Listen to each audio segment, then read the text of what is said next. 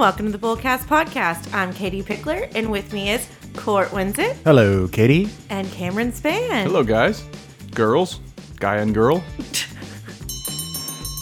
People. People. I cannot see y'all right now.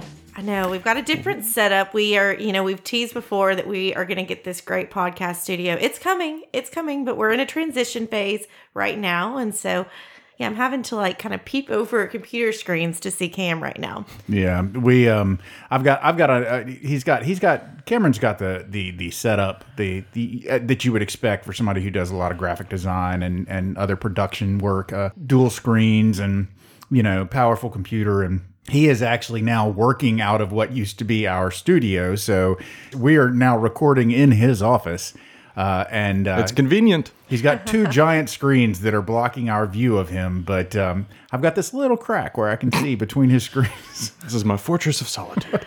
Oh gosh. Okay, boys. This episode we're going to talk about disability insurance. Yes. And I mean, this is something that a lot of people have heard of and maybe when you start a new job, they may talk about do you want to get disability insurance?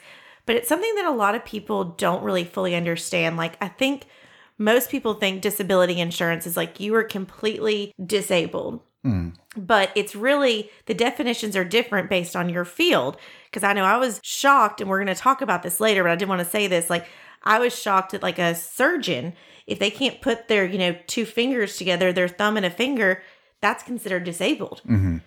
But whether or not the insurance that you have covers that kind of disability is is dependent upon the policy that you have. We'll get into all of it. It's kind of a fascinating field. One thing I do want to say on the upfront is we are not talking about Social Security disability today. No. That is not a topic we are going to cover. That is probably a topic to cover by itself, if ever.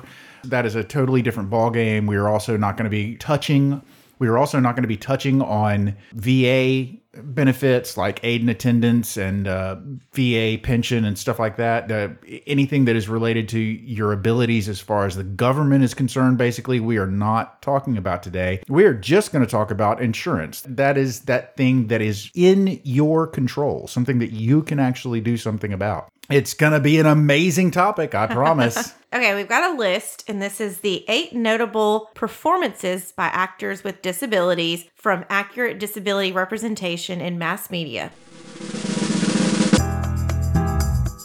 I know that it's not kosher to say, oh, they no dis- longer they, they would prefer that they not be referred to as disabled so if- for the purposes of this list we're first of all we took it from accurate disability representation in mass media eight powerful film and television performances by actors with disabilities kids included together from kit.org we're going off of their list and to the extent that any any of these people prefer to be referred to by some other sort of adjective or whatever cool Okay, number one on this Harold Russell, The Best Years of Our Lives. This film is about three U.S. servicemen readjusting to civilian life after coming home from World War II. Upon his return, he had to adjust to his past life and plans for the future after having lost both hands in service to his country. As an Army instructor, Harold lost his hands while making a training film when an explosive went off accidentally. Director William Wyler saw that the War Department footage when he was doing research for the best year of our lives and decided to cast Russell as returning Petty Officer Homer Parrish. Russell went on to receive the Academy Award for his performance as first for an actor with a disability. But see, that's kind of cool because that's a story that that happens a ton with was- war yeah. and people coming back, and you see that. Of course, there's been huge advancements since then. Some of those prosthetic legs are incredible. So literally, somebody with a disability who received a disability in the military, then portrayed a military person coming back from war with a disability. Uh, very interesting. Very Yeah. very full circle. Yes. Number two on the list is probably the most famous deaf actress. I Yeah. would say is Mar- Marlee Matlin. A lot of people have heard of her. She's also an activist. So in 1986, she won an Academy Award for her role in Children of a Lesser God. A little backstory: uh, Marlee, the actress, lost her hearing at the age of 18 months due to illness and fevers. Now I know Marlee from a film that's a couple years old that was on Apple TV called Coda. Mm-hmm. Now, CODA, it's a musical term like finale, mm-hmm. and it's also an acronym for Child of Deaf Adults mm-hmm. or Children of Deaf Adults. And just quick backstory this girl, the main star, is she has a brother and she has a mother and father, and they're all deaf except for this girl, and she wants to be a singer. So it's a really heartwarming story, and um, it made me cry. Obviously, if you've ever paid attention to anything with uh, me and my family and, and us at Pickler Companies, we do a lot with Memphis Oral School for the Deaf, and so that's a school that kids in you know preschool age get cochlear implants, and so they can then go on and go to quote unquote normal education and not have to have that hearing impairment. So I agree with Cam, like this is a soft spot for sure. Okay, well, next on the list is probably, I guess, one of the best known people on the list. At least, you know, he's he's right up there with Marlee Matlin. I think that would be Peter Dinklage, who's been in Game of Thrones, The Station Agent, Three Billboards Outside of Ebbing. Chronicles of Narnia. Honestly, I didn't know that he was in Three Billboards. Uh, he was also in Elf. He's been around for a while. Um, he obviously, probably most famously played the role of Tyrion Lannister. That's where I first really became aware of him. I had seen him in other things, but his performance as Tyrion Lannister really turned me on to him. Yeah, it was a, it was an amazing performance. Um, he was an amazing actor. Who knew this? Because I always assumed that Peter Dinklage was from England because, uh, you know, the first thing I saw him in that I remembered was Game of Thrones and he has an English accent in that. No, he's from New Jersey. Wow. So he was the only member of his family born with a common form of dwarfism known as achondroplasia. Um, so as a young actor, he really struggled to, to make it in Hollywood because mainly because he refused to take the type of roles that were normally offered to people of his stature. And uh, so he uh, has in interviews explained that he refused to play elves and, and leprechauns because his ideal role was more like the romantic lead who gets the girl. And my little funny anecdote about that is I recently took a very long flight. Uh, I could not sleep on the flight, and so I had a lot of time to watch movies. And one of my favorite movies of all time is a movie called Roxanne. Steve Martin. One of my favorite movies of Oh, all time, yeah. yeah, is a is a movie called Roxanne with Steve Martin. It's based on a play called Cyrano de Bergerac. Yep. I watched that in school, actually. I did too. Well, We went to great schools, Cam. I can't see you, but I'm agreeing with you. you watched Cyrano in, in school? No, we or- were. The I Steve watched Roxanne. We watched Roxanne. Yes. Well, it's based on a play called Cyrano de Bergerac, and just recently I saw Dinklage's performance in. He played Cyrano de Bergerac in a movie called Cyrano that just recently came out. I can't really highly recommend the movie because, as I said, I don't sleep on planes. Probably the closest ca- I came to falling asleep on the plane was while this movie was playing, and then I woke up to the end of it, and the end of it is utterly depressing. If you're familiar with the original play, Cyrano de Bergerac, then you know how the original play ends, and the movie cleaves very close to the ending of the original play. So you don't get the Roxanne ending in the ending of Cyrano. Uh, so it's kind of depressing. But uh, his performance is as good as you would expect it to be. He is uh, he is a phenomenal actor. But I, I think I've I've gone on and on enough about Peter Dinklage. Moving on. Okay, next one. Paula Sage, Afterlife. So this is a Scottish actress, a Special Olympics netball player. What is netball? Is that kind of like uh, volleyball? I would assume so. She is a netball player and an advocate for people with Down syndrome. She was adopted as an infant into a family that nurtured her needs. In 03, Scottish director Alison Peebles cast Sage in her film Afterlife. After a Scottish journalist torn between a high profile career and caring for his younger sister who had Down syndrome. Well, that sounds like a touching movie. I haven't. I Yeah. can't say that I've seen it. Many of the creative staff and crew had personal connections to the syndrome or had personal connections to someone with genetic disorders. She won the BAFTA Scotland Award for a Best Debut Performance. And so this is really similar to what would be a Scottish Oscar. I've The got- BAFTAs. Everybody's heard of the BAFTAs, right? yeah, I mean it's that's obviously Down syndrome. I think is really becoming much more awareness, and a lot of people getting behind that. I know I just helped one of my neighbors. Her little boy has Down syndrome, and she threw him a rocking that extra chromosome first birthday. It was it was very cute and is just cute. That's very awesome. sweet. All right, next on the list is Zach Gottsagen, who is uh, most famously known for his role in The Peanut Butter Falcon with Shia LaBeouf. Like Paula Sage, Like Paula Sage, who Katie just talked about, Zach was born with Down syndrome. Film directors Tyler Nilson and Michael Schwartz met Gottsagen at a camp for disabled and non disabled people, and Zach told them he wanted to be a movie star. The directors decided to write a screenplay for him, using his hopes and dreams to form the basis for what would become the Peanut Butter Falcon, which is super cool. Love it. Next on the uh, list is Millicent Simmonds from Wonderstruck. Miss Simmonds is one of the newest breakout film stars to be featured in roles that mirror her disability. Simmonds lost her hearing at 12 months old due to a medication overdose. Most recently, Simmonds starred in John Krasinski's A Quiet Place, okay, and A Quiet Place Part 2 as the deaf daughter of a hearing couple played by Krasinski and Emily Blunt. I mean, who hasn't seen A Quiet Place? I didn't realize that Me. uh, you haven't seen A Quiet Place or A Quiet Place 2? No. Wow. Okay. Very You still haven't you haven't seen Boondock Saints, so we're not talking. I'm, I mean, okay.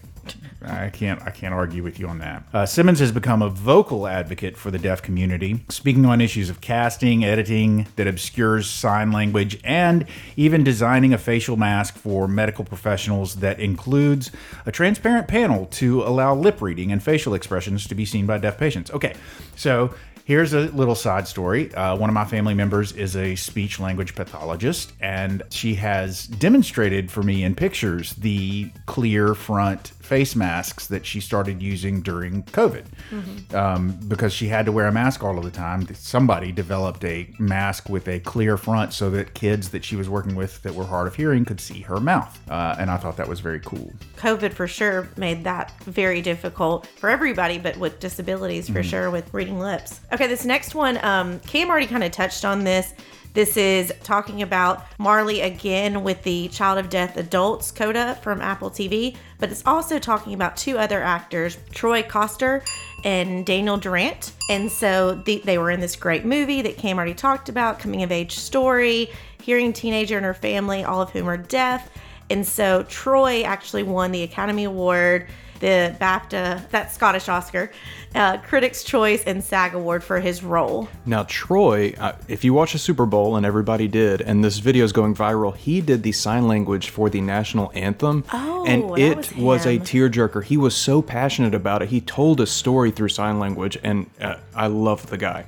I love it. So I do have to throw this in. My my granny was a sign language teacher at her little bitty town in Arkansas, and um, yeah, signing signing's very touching to me. And I remember just yeah, okay, we're not gonna talk about that. Just I still remember how to do like I love you and sign the alphabet, and so I did see that performance, and I think that is very beautiful for watching people. And if you go to most any kind of performance or event, you can usually find somebody who is in an area signing the performance. Next on the list is Sophie Jaiwan Kim for the role in The Healing Powers of Dude, which I've never heard of. I've never heard of it, but just seeing the title, I really want to see this movie because the healing powers of Dude. I mean, that sounds awesome. Sounds awesome. Sophie Might was- be a sequel to The Big Lebowski. I'm not sure. or dude where's my car sophie was born in, with Ullrich congenital muscular dystrophy and has been a wheelchair user since she was four years old 14 year old Korean American actress, Sophie, is blazing the trail for a new generation of actors with disabilities in her breakthrough roles as Amara in the Netflix original series, The Healing Powers of Dude, which first made its television debut in January 2020. Interesting. I watch a lot of Netflix and I've never Yeah, heard I've of never this. seen this hmm. one. Okay, that is our list. So, what is disability insurance? Disability insurance is a type of coverage, like any kind of insurance. You think about car insurance covers your car, home insurance covers your home. This type of insurance is a coverage for if you were to become disabled. It will replace a portion of your income if a disabling injury or illness prevents you from working in the covered occupation. Think of it as a protection for your greatest asset your ability to work and earn a living. And so that's where it's it's unique to every single person because obviously we all use our our you know Cam, let's talk about Cam. He is a graphic designer. He's, you know, he's the jack of all trades for uh, communication wise for here at Pickler Companies. If he was to lose his sight or, you know, maybe even his hands because the use of using the computer, that would make it very difficult for him to do his job. And And so he would become disabled because that is the career path he has set. Now, does that mean that he couldn't find any kind of job? No, he could find something, but the career that he is in, he would be considered disabled because he could not do his job. Mm-hmm. So, having this form of coverage provides financial security for you and any loved ones who may depend on your ability to earn a paycheck. The benefits you receive from your policy can be used however you want, from monthly bills, out of pocket medical expenses, to childcare and groceries. So, it really is just kind of that, that protection. You know, you get car insurance because you're protecting yourself that if, if something happens, if somebody hits you, home insurance in case something happens. This is just kind of another layer of protection in case, you know, my career as a basketball player and if I, you know, shatter my ankle, mm-hmm. like I can't play basketball anymore. So there are a couple of points to be made about this type of insurance. First of all, where can you get it? Well, like a lot of other insurance providers, you might be able to get eh, disability insurance through your employer. It might be that they have a group disability insurance policy um, that they pay all or part of, or that you can opt into and pay uh, all or part of. So that's one way. You can get it yourself privately. There are providers out there for disability insurance um, that you can pay for yourself. How disability insurance is paid for, who is providing it, can affect how your benefits are treated when you receive them. And also it's it's uh, important to note that there are two different very broadly two different kinds of disability insurance. There is disability insurance that basically provides you with benefits if you cannot work or if you are limited in the amount and or ways that you can work in any career or disability insurance that provides you coverage if you cannot work in your chosen field. So, you could potentially have coverage for disability insurance and if it's one that is that covers your job in your chosen field like for instance if you're a doctor and you suddenly can't use your hands and that's all you can't you can't pinch your fingers together to be able to hold a scalpel then you would be covered by that insurance so long as it's covering you in your chosen field. Um, but then there's also disability insurance that just is strictly based upon whether or not you are able to work and what percentage of ability to work you have in any job. And then obviously not being able to pinch your fingers together may not be sufficient for you to get a huge amount of uh, disability coverage. It may require a more uh, grievous injury, uh, unfortunately. Yeah. So, how does disability insurance work? So, disability insurance is an agreement made between an insurance company and the policyholder in exchange for monthly payments you make. The insurance company agrees to pay you a monthly benefit amount if you suffer a disability that affects your ability to work. So, just as court said, it's read the fine print, figure out exactly what you're getting, what the amount is that you're going to be, and what it will cover because all insurance policies are not created equally.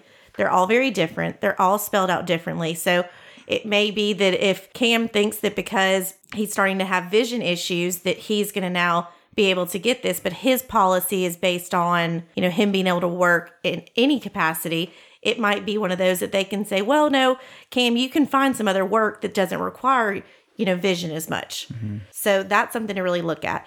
Having it means that being able to meet your financial obligations, as we've talked about before, paying your bills, covering household expenses, providing for your family while you're unable to work. And again, this would be great if we had a crystal ball and we knew, hey, I'm probably going to come disabled in six months or, you know, five years.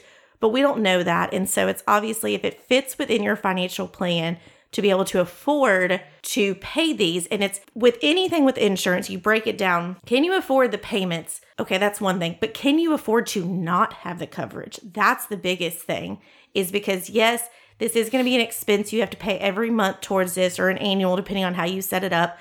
But is that money an investment that's worth it? That if something does happen, it's really going to save you? Because then if you don't pay for it and then you end up being disabled, can you rebound from that? Is your family in a position that they can be okay if you are unable to work? think about the possibilities of what what you could be covered for if you had disability insurance. So it, it can provide coverage for eventualities like arthritis or back pain or cancer, um, depression, uh, diabetes, heart disease, stroke. I mean, people think of disabilities and they think, oh, if I'm in an accident and I lose a leg, but it can be. It's it's doesn't have to be that that grievous of an injury or that you know it doesn't have to be that you end up as a as a person that's bound to a wheelchair or something like that. It could be any number of different issues that prevent you from being able to perform a particular job that was your career. There's the visual disabilities that, you know, people can see if, you know, someone has lost a leg or a hand or something. But there's so many things out there now, like people who are struggling with Crohn's or um, COPD or, you know, cystic fibrosis, things like that, that you may not be able to tell. And those people, it might be that they're fine for a couple of months and then they're having to be in the hospital for two or three months trying to get treatment to try and get it under control which is going to be hard working with an employer. And then it's like, hey, at any moment, I may be out of work for three months. So that's something that, like, you know, look into that thing and, and know that it does cover a lot more than just the what's kind of in our brain of a typical disability. Okay, so breaking it down a little bit more. Obviously, as with all insurance policies, someone is paying a premium, whether it is you or if you've got a workplace provided disability insurance, then maybe your employer employer is paying those premiums, but somebody is paying the premium. So obviously, one of the questions that you have to answer is how much are you going to be paying? What is that premium going to be? And whatever it is, that payment you have to make it on a monthly or a monthly basis in order to keep your coverage in place. So if you decide that you want it and you're you foresee a possibility of needing it down the road, then it is important to maintain those premium payments because if you do not, then your coverage can lapse. And then if you do end up being disabled, you will find that you are disabled without coverage. So don't waste the payments that you've already made by not continuing and keeping up with those payments. Yeah. What is your policy's definition of disability? Some policies will pay out a monthly benefit if an injury prevents you from working at your normal job but it allows you to do other types of work that will nonetheless reduce your income. Other policies will not pay benefits or if you are able to work in another type of profession, even if you are earning less money. So again, it's, you know, put your court lawyer hat on and read the fine print. Oh God. Listen, I think people think that just because I'm a lawyer, it has somehow magically granted me the ability to wade through 30 pages of insurance policy contracts. Those things are ridiculously long and dense and hard to stay awake while you're reading. So a good idea is to to make sure that you have an insurance professional that knows their stuff and that can tell you this is how much your premium is going to be. This is what it covers. And make sure that you know the questions that you need answered. Like, hey, am I going to be covered if I can no longer work as a singer? Because that's what I love and that's what I do and that's how I make my living and you need to make sure that you have the right policy to cover that. And you can always get second opinions and, you know, reach out to your financial advisor and get them to kind of look at it. Another question a disability insurance policy will answer is how much benefit will you receive if you become disabled? It's a pretty important question. Mm-hmm. In most cases, your benefit amount will be a percentage of your income. Individual policies typically pay up to 60% of the monthly income you earned before becoming disabled. You may ask, why not a full 100%? Because you pay your insurance premiums with your take home pay that has already been taxed. Hmm. So, for instance, as I said earlier, one of the things that you have to consider is if you have paid your premiums yourself for privately provided or even employer provided uh, disability insurance, but you paid the premiums, then when you receive a disability payment from your insurance company because you've become disabled, that payment will not be taxable because you've already paid taxes on the money that you used to pay those premiums. So you may not need as much money uh, as you as your normal income because your income from disability is not being taxed. Uh, whereas if your employer pays your premiums, then that money that you receive from your disability insurance might indeed be taxed, and then you might you might find yourself needing more money because you are having to pay taxes on the money that you receive from your insurance. So how long will the benefits last if you become disabled? The benefit period may be a certain number of months or years or up to a certain age. Short-term disability policies typically have a benefit period including 6 months and a year, whereas long-term you may see things of two, five, ten years or up to age 65, which then that's where court kind of tease that obviously then there's other disabilities that you can start talking about with Social Security, VA, things like that. But we're not going to get into that at this point. It is just definitely one of those you've got these different policies in place. We're going to go through the types of disability insurance and I I will say I will put it right here at this point. I have heard recently I guess I've been talking to a lot of people who um, are sharing about these different businesses, how there's a lot of companies right now, like Nike, for one, is really taking a European approach on paternity leave and maternity leave and things like that. And it sparked a conversation that there are several women who have had babies and they have to get short term disability. Mm-hmm. You're pregnant or you just had a baby, but short term disability may come into play because you're recovering from having a baby or having a cesarean or something like that. It's an interesting topic, and I'm going to I'm going to walk very gingerly around this topic because I am not necessarily expressing that my agreement with this opinion, but in America, um, pregnancy is a is a voluntary state, and b- based on that premise, I suppose employers do not have to provide paid leave. They have to provide leave under the Family Medical Leave Act, the federal law, Family Medical Leave Act, and most state states also have laws as well that cover needing to take off time for a family medical issue, uh, including having a child. Uh, under that law, you can be out for up to under the federal law three months, uh, up to some under some state laws, it can be anywhere from four to eight months. I think you can be out. You, your your employer must hold your position, but they do not. No law that I'm aware of, uh, at least certainly not the federal law, requires the employer to pay you while you are out. I mean, I don't even want to say if it's in the minority or not, but I know that a lot of European nations, for instance, uh, they do have paid leave uh, for for mothers. Oh, my, my friend who lives in Australia, she got a year off of work and was paid for the time. Like she she didn't get like any overtime or anything like that, but it was just her basic salary. She was paid and got a year of maternity leave. Yeah. Which is in crazy. Wow. Yeah. But so Uh, that's where I kind of wanted to throw this out because there's probably hopefully a lot of, you know, females listening or maybe people that are, you know, having kids or thinking about having kids that this is something that you need to look into because you may think, "Oh, well, you know, I'm not going to get disabled," but pregnancy and complications with that or just even basic recovery can be considered for short-term disability if it's what you need to do to work with your company. So, okay, you know, let's go back to the different types. Yeah. Long term. Long term disability coverage protects the income of people affected for an extended period of time. It covers serious injuries and illnesses that prevent or limit a person from working for several months or years or even permanently. Benefits in once you've recovered from a disability up to a maximum benefit period. This period can be a set number of years, such as 10 years, or it can be up to age 65.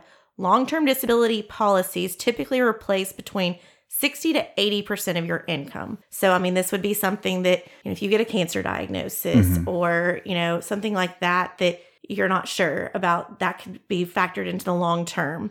One sort of distinguishing factor about a long term disability insurance policy that we have to, to point out is that most of them don't kick in immediately. Most of them, there is a wait period. Um, your your long term disability insurance will not kick in and even start paying you until you have been out of work due to, to disability or illness for uh, something like 90 days, I believe. all of them have a little different terms, but I do remember that. And it's short term, you know, it's as it makes sense, it's more of a temporary, um, shorter term. It typically replaces 40 to 60% of your income and it lasts usually, you know, three to six months.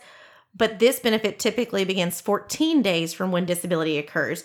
So it's very likely that somebody could start with short term and then it evolves into long term mm-hmm. if depending on the severity of what's happening and, and because sometimes you never know when that first situation happens you don't know if this is something that's going to be around for a long time or short time Okay, I said we weren't going to cover Social Security disability. We're not, but it's it is considered a disability insurance. So I will tell you the broadest of broad overviews. You must have paid into the system. In other words, you must have been employed by an employer who was taking out money and paying it into the Social Security system. You have to have a certain number of points from your payments into the system before you can receive Social Security disability.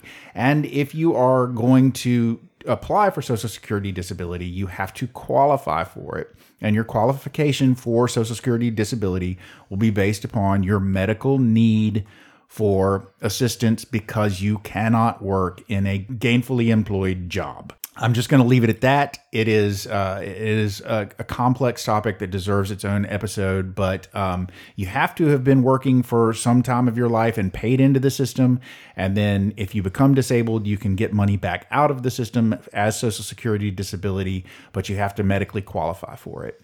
and we'll just move on from there. This is a very high level. And what I suggest is that if you have questions, you know, first see what your employer can offer. If you need to go with an outside company, but again, use your resources, use your financial people to help you kind of figure out what's going to be best for you. The last thing we kind of want to throw in there um, is workman's comp because it's kind of been a joke at some places, I guess. Like I run into the wall at work and it's like, oh man, workman's comp, I got injured at work. Okay, well, no, that was my fault. But if you've been to the doctor recently, I know I've um I've been having to go to ortho one for my knee because I got in a fight with an escalator. and then I uh, had to go, if you can't tell, I'm a little nasally. I had to go to the minor med just to kind of get some cold meds. And on both of those, when you check in, they say, Are you here because of an employer or did you get an employee? Were you injured at work? Both of those places ask that. And it's because they need to know, like, were you injured on the job? And to me, I used to always think, okay, well, that was just people who work in factories or things like that. But it could be anybody. Like if mm-hmm. If you slip and fall at your office or things like that. And so that's workman's comp, which is not disability insurance. That's totally different. This is accident insurance that is paid by the employers. And so, under workman comp insurance, you may receive benefits to cover medical bills or rehabilitation costs if you become injured or ill on the job. And so, you know, it may cover partial lost wages if you miss work. Some policies will provide death benefits if you're killed on the job. And unlike uh, the other types of coverages we've discussed so far, workman's comp only applies if you become sick or hurt while performing your job. To be clear, workman's comp can provide coverage for you if you are uh, if you are unable to work because of an on the job mm-hmm. injury. You can you can receive workers comp uh, benefits for that um, so long as you are unable to work because of that injury that was received on the job. So it's kind of like a disability in, in that sense. Yeah, it's just it's specific to if you twisted your ankle playing at your kid's soccer game, that's it's your kid's soccer game. You yeah, can't, that's not working. Yeah, you can't come in and they'd be like, "Oh man, I just tripped on that parking curb." It's like, mm, okay, sure, sure you did. There's a lot of nitty gritty when it gets into the disability insurance and it's kind of one of those that it's it's not sexy to talk about, it's not fun to talk about, but it's something that really can make or break you because if you can't work, you can't pay your bills, you can't provide for your family, and your entire financial plan you may put together may blow up. And so this is just kind of a layer of protection to really look into. Well, I uh, I tend to agree with you, except for the fact that I think it's dead sexy. Um, Well, if you want to talk sexy disability insurance with Cort, he yeah. is in session. Absolutely. Let's just get down and dirty with the disability insurance. Katie, why don't you wrap it up? All I'm going to say is it's kind of one of those when you when you start a new job especially find out the details, find out, you know, about their 401k plans, about their HSA accounts, find out if they offer disability insurance. And if heck, even, even before you start a new job, yeah. when you're considering jobs, uh, when you're considering job offers, I mean, make sure that you're aware of all of the all of the benefits that any of your employers offer, and make sure that uh, that that is part of your consideration before you move forward. Oh. Obviously, you know you want a job where where it'll be fun to work and you're doing something you like. But if if you you know all other things being equal, make sure that you've compared the benefits as well. Yeah, that's huge. We were helping somebody, and it was they were looking just at the salary and yeah, while you're going to be making some more, you're losing so many of your benefits. So it's re- really, you've got to look at every single aspect of it. And that can be a leverage point that if you are working in a new company or about to off be accepting a job, say, hey, well, this other company paid disability insurance. Mm-hmm. What are you going to do? Like you getting car insurance, like you having home insurance, get insurance on yourself. You are the most important asset. You're what's bringing the bacon home. You're the one who's making the money. So make sure you're protecting yourself if you cannot afford to recover if you can't work anymore. So it's really one of those like it's the money that is being invested to really make a difference for you, but also make sure you get the right policy because there's so many people I've heard of that have gotten different policies out there and then they something happens and then they realize this policy is not going to be good for them. It's it's there's too limiting to it or things like that. So find out the information before you become disabled so you're aware of what's going to happen. I guess that's kind of my bullseye ish of kind of disability insurance. Bullseye. Oh, ladies and gentlemen, there's the closing bell. You've made it to the end of yet another episode of the Bullcast podcast. If you liked what you heard and you'd like to hear more, please feel free to sign up to have our podcast delivered directly to your favorite listening device every single Thursday at noon. We're available on most services.